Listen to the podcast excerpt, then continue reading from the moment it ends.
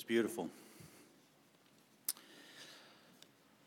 Uh, today's scripture is from Isaiah. It isn't from Isaiah 55, it is Isaiah 55. So fasten your seatbelts. Hear the word of the Lord. Come, all you who are thirsty, come to the waters. And you who have no money, come, buy and eat. Come, buy wine and milk without money and without cost. Why spend money on what is not bread, and your labor on what does not satisfy? Listen, listen to me, and eat what is good, and you will delight in the richest of fare. Give ear and come to me. Listen that you may live. I will make an everlasting covenant with you, my faithful love promised to David. See, I have made him a witness to the peoples, a ruler and commander of the peoples. Surely you will summon nations you know not, and nations you do not know will come running to you because of the Lord your God, the Holy One of Israel, for he has endowed you with splendor. Seek the Lord while he may be found, call on him while he is near. Let the wicked forsake their ways and the unrighteous their thoughts. Let them turn to the Lord, and he will have mercy on them, and to our God, for he will freely pardon. For my thoughts are not your thoughts, neither are my ways your ways, declares the Lord. As the heavens are higher than the earth, so are my ways higher than your ways, and my thoughts than your thoughts. As the rain and the snow come down from heaven, and do not return to it without watering the earth and making it bud and flourish, so that it yields seed for the sower and bread for the eater. So is my word that goes out from my mouth. It will not return to me empty, but it will accomplish what I desire and achieve the purpose for which I sent it. You will go out in joy and be led forth in peace. The mountains and the hills will burst into song before you, and all the trees of the field will clap their hands. Instead of the thorn bush will grow the juniper, and instead of briars, the myrtle will grow. This will be for the Lord's renown, for an everlasting sign that will endure forever. Blessed be the word of the Lord.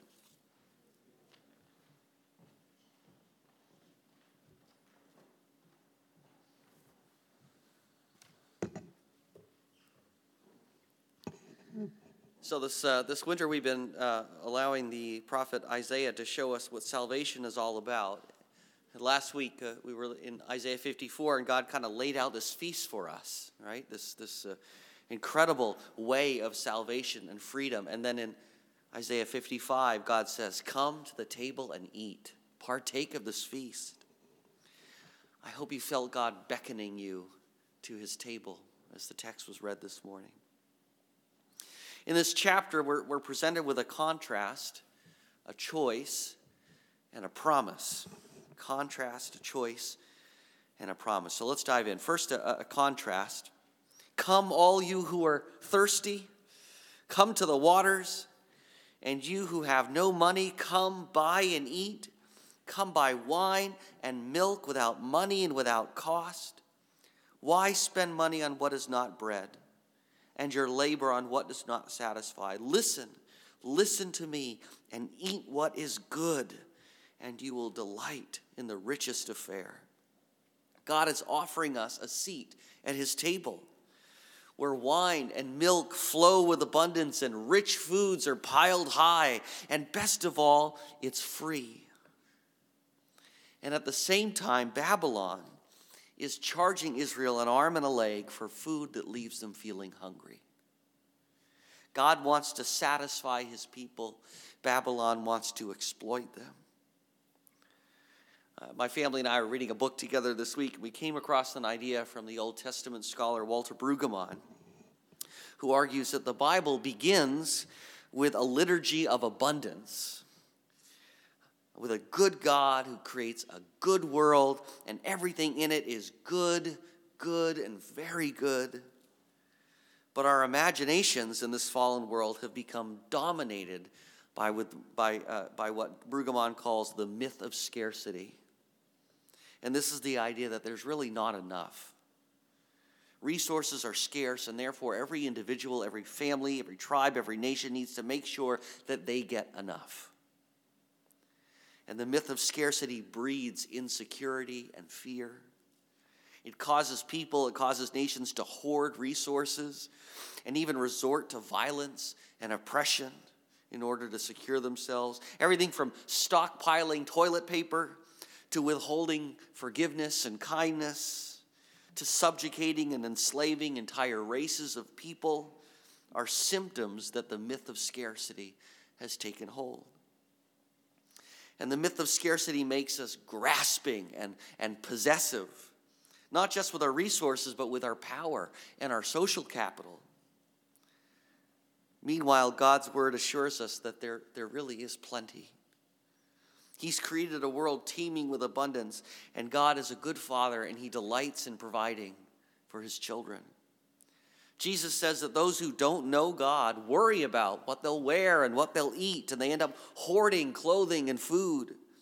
But those who know God trust Him to meet their needs daily and are no longer preoccupied with having enough.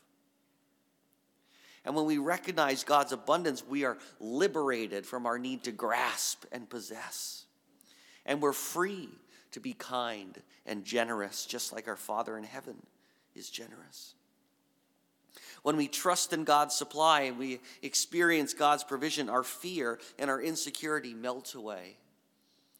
And we begin to view our possessions and our power and our social capital not as limited commodities, but as gifts that we can share with others, even those who are outside of our tribe.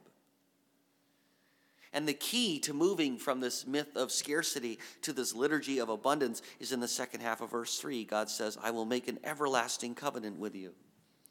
My faithful love promised to David. Now, what's this all about? In the ancient Near East, covenants were what brought order and stability to relationships in commerce, in family life, in religion. And a covenant would outline each party's responsibilities to the other. So I do this for you, you do this for me, everybody wins. Well, God made a covenant with Israel at Mount Sinai. He said, If you worship me alone, if you obey my commands, I'll protect you, I'll provide for you, I'll make sure that you flourish in the land that I give you. And of course, we know what happened. Israel broke the covenant, they went into exile, and that covenant was annulled. Which is why God says through Isaiah, I will make an everlasting covenant with you my faithful love promised to David. He's promising to replace the old covenant with a new covenant. And the new covenant is going to be like the one he made with David. God promised David that David's royal line would never end, that his kingdom would just keep going on forever and ever and ever. And there were no stipulations, there were no conditions. David didn't have to do anything. And now God is saying to Israel, I'm going to make a covenant with you just like the one I made with David. It's going to be unconditional. And both Jeremiah and Ezekiel talk about this new covenant in which God promises to cleanse his people and to give them a new heart and to put his spirit inside of them. And just before his death, Jesus establishes this new covenant and he seals it with his own broken body and his blood. What God does with Israel in establishing this covenant of grace is the exact opposite of what Babylon did. See, Babylon said to those who were living in exile, All right, here's the deal. If you assimilate into our culture, if you adopt our values, if you speak our language, if you worship our gods, then you can have jobs, you can have positions of influence and power, you can enjoy all the benefits of our economy and our military, you can flourish right alongside of us. But if you don't blend in, if you don't drink the Kool Aid, if you insist on being different, we're going to treat you like slaves. It's up to you. This is how the world operates. If you play the game, you might win. If you act the right way, if you talk the right way, if you dress the right way, you might be accepted. Maybe. The world puts us under contract. God puts us under grace. The world says, This is what you must do in order to be accepted, in order to belong, in order to make it. God says, I will love you unconditionally. Full stop. I will lavish my abundance, my joy, my peace on you, and you don't have to earn it. It's free. A couple of months ago, Evie had a solo in their school chorus concert, and I asked Evie, Are you nervous? Yes. Do you get nervous when you sing in church? No. Why not? Because my church family loves me no matter what. The world puts us under contract. God puts us under grace. The world says you have to perform, you have to conform to our standards, our expectations, our way of thinking, you have to play the game. God says, Come, all you who are thirsty. You who have no money, come buy wine and milk without money and without cost. And by the way, when we as a church are truly living out God's heart, we put one another under grace. I'm glad that's been Evie's experience.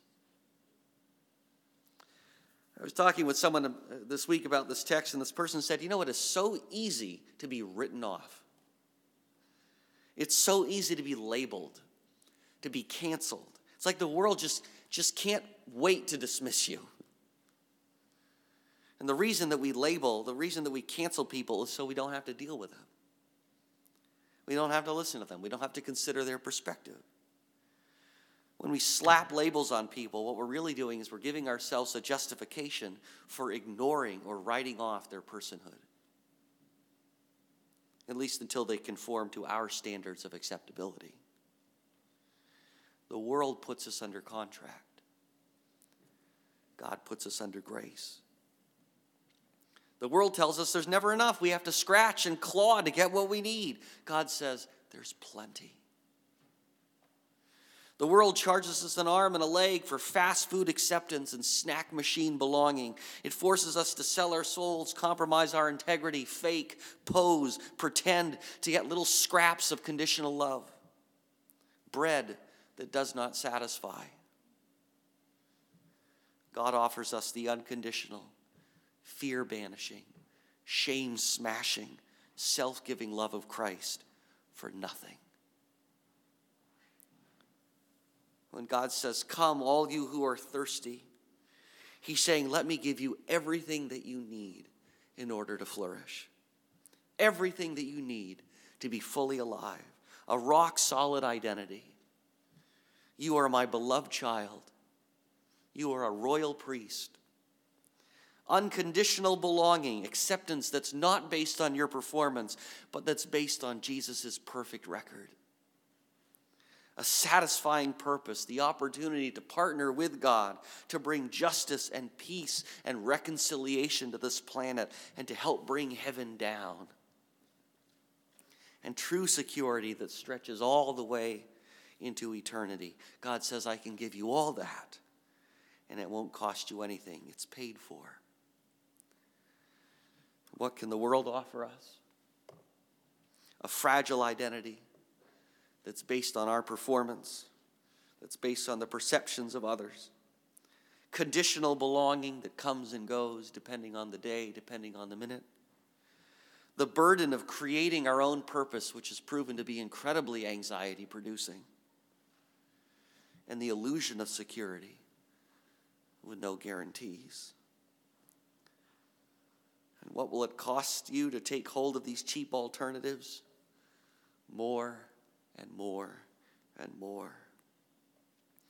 The world tells us there's not enough, there's never enough. God invites us to a feast. The world puts us under contract, God puts us under grace. Verses 6 through 9 present us with a choice. Seek the Lord while he may be found. Call on him while he is near. Here's the choice you can stay right where you are under contract, or you can come home. Israel technically didn't have to go home. They, they actually could have stayed in Babylon. Cyrus gave them permission to return home, but he didn't force them to go. They had a choice. In Luke 14, Jesus compares the kingdom of God to a party, and everyone's invited, but not everyone comes. No one has to come. It's totally up to you if you know if you stay in Babylon or take your place at God's table. And the feast is free, but coming home requires humility. Verse 7 says, Let the wicked forsake their ways, and the unrighteous their thoughts. Let them turn to the Lord, and he will have mercy on them. This is a picture of repentance. To repent means to, to, to turn around and go in a new direction. Remember before we had GPSs and Google Maps? And if you were going somewhere new, you had to like read a map or you had to like follow directions that someone gave you. Remember that? And if the directions said, you know, drive 3.2 miles and then turn left, you had to like watch your odometer while you're driving in an unfamiliar place at night. Remember how crazy that was? And sometimes you'd miss your turn, and the person in the passenger seat, if they were paying attention, they might say, Hey, you know, I think you missed your turn. And you might say, no, no, no, it's up, it's up here, it's up here. And you might keep driving, you know, one more mile, two more miles, three more miles. Eventually, your pastor would be like, dude, you need to turn around. You missed your turn. And after a while, you realize that they're right. But if you turn around, then you're admitting that you're wrong. But if you don't, you'll never make it to your destination. So eventually, you have to give in. And in many ways, this was like the whole point. This was the whole point of exile.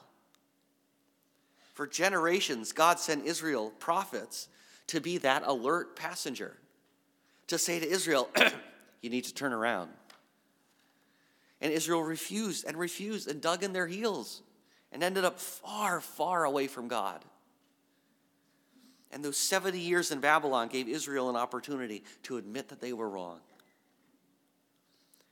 that they were suffering as a result of their pride, their stubbornness, their self reliance. And, and those things have a long history. Back, back in Genesis 3, Adam and Eve were in the garden, everything was good.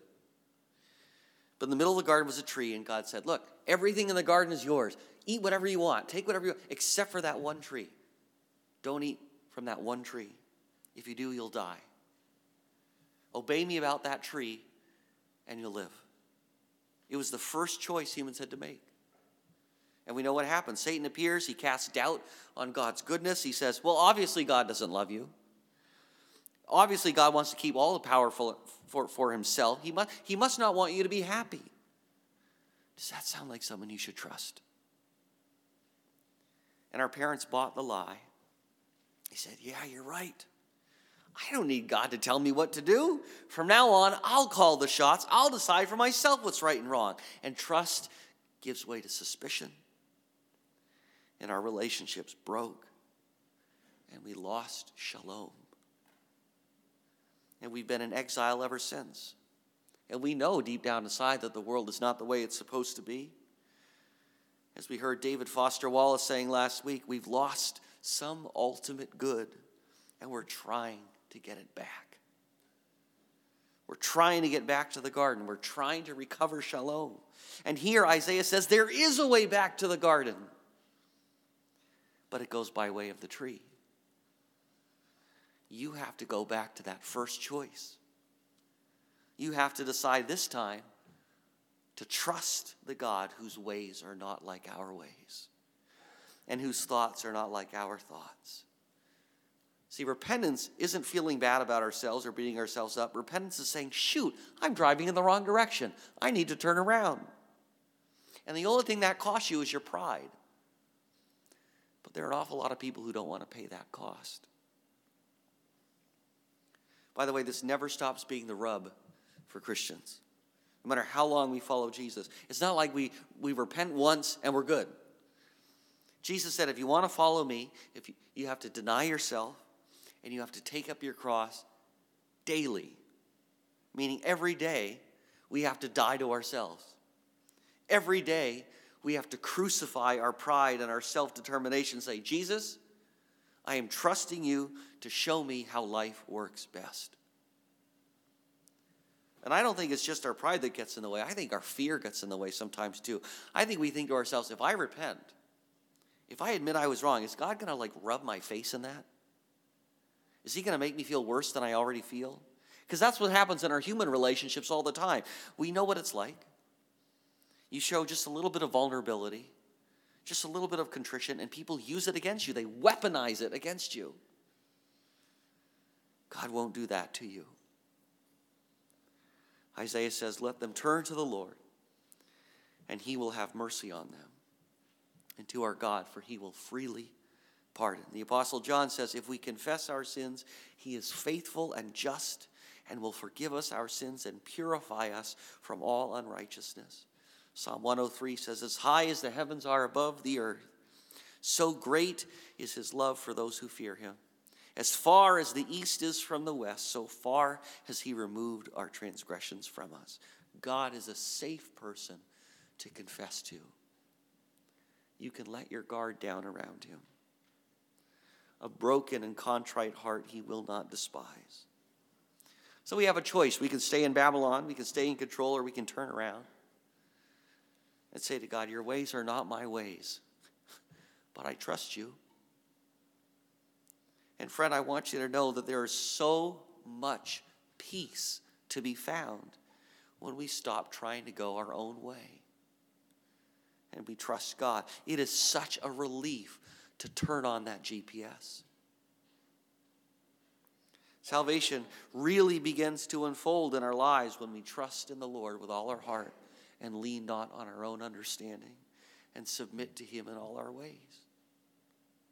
I know one Christian leader who prays, God, I believe that this is where you've called me. But if you have a new bidding for my life, if you have a new assignment for me, then show me what it is and I will follow you wherever you lead me. And he prays that prayer every single day as a way of daily surrendering his will to God's. I have a friend who said to me recently, I always try to have something in my life that terrifies me. Is my friend a masochist? I don't think so. He doesn't want to become complacent. He doesn't want to get stuck on autopilot. He wants something in his life that brings him to the end of himself and forces him to rely on God. Isaiah 30, 15 says, In repentance and rest is your salvation, in quietness and trust is your strength. For my friend, the thing that terrifies him is the thing that teaches him to rest. The thing that brings him to the end of himself is the thing that facilitates quietness and trust in his life. All right, what about that promise? Well, I want you to imagine being in exile, and you get this letter from Isaiah. You hear all this talk about forgiveness and feasting and a fresh start, and it must have sounded like a pipe dream. Like it was too good to be true. And that's probably why God says in verse 10 It's the rain and the snow come down from heaven and do not return to it without watering the earth and making it bud and flourish, so that it yields seed for the sower and bread for the eater. So is my word that goes out from my mouth. It will not return to me empty, but will accomplish what I desire and achieve the purpose for which I sent it. What's God doing here? He's bringing them back to Genesis 1. How did God create? How did He make, make everything? He did it with His Word. God spoke the universe into being. God is saying, My word has power, it makes things happen. When I say I'm going to do something, it's as good as done.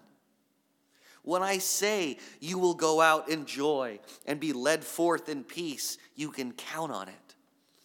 When I say that the mountains and hills will burst into song before you and all the trees of the field will clap their hands, I mean that all of creation will join in the song of the redeemed. And when I say instead of the, the thorn bush will grow the juniper, and instead of briars the myrtle will grow, I mean that one day I will reverse the curse, and the whole earth will be liberated from its bondage to death and decay.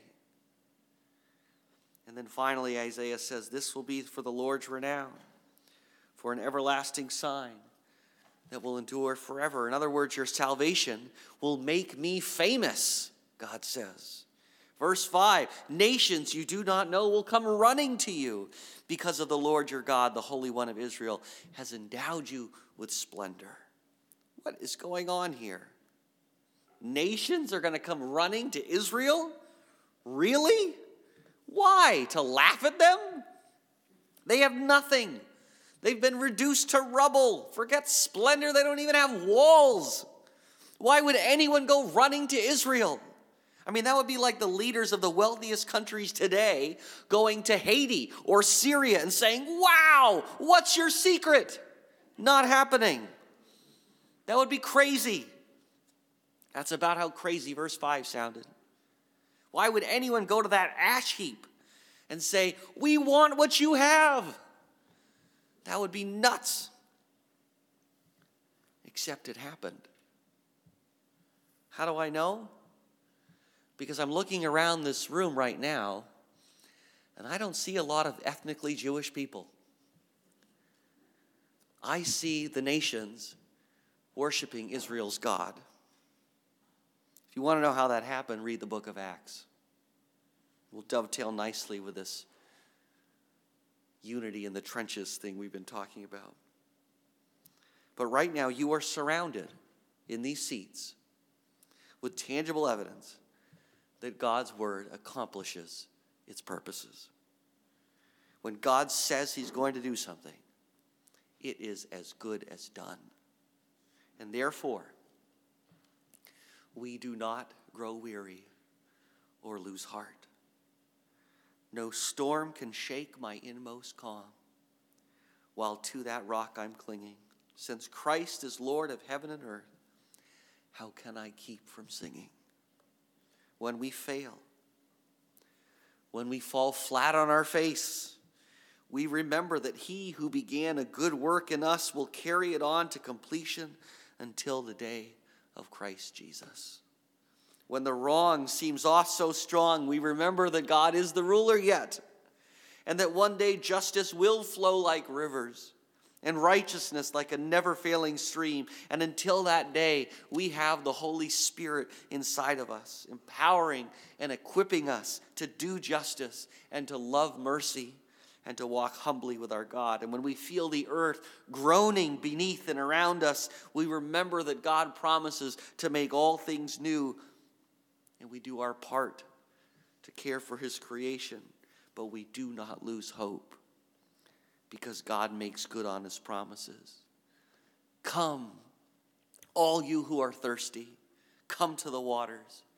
And you who have no money, come buy and eat. Come buy wine and milk without money, without cost.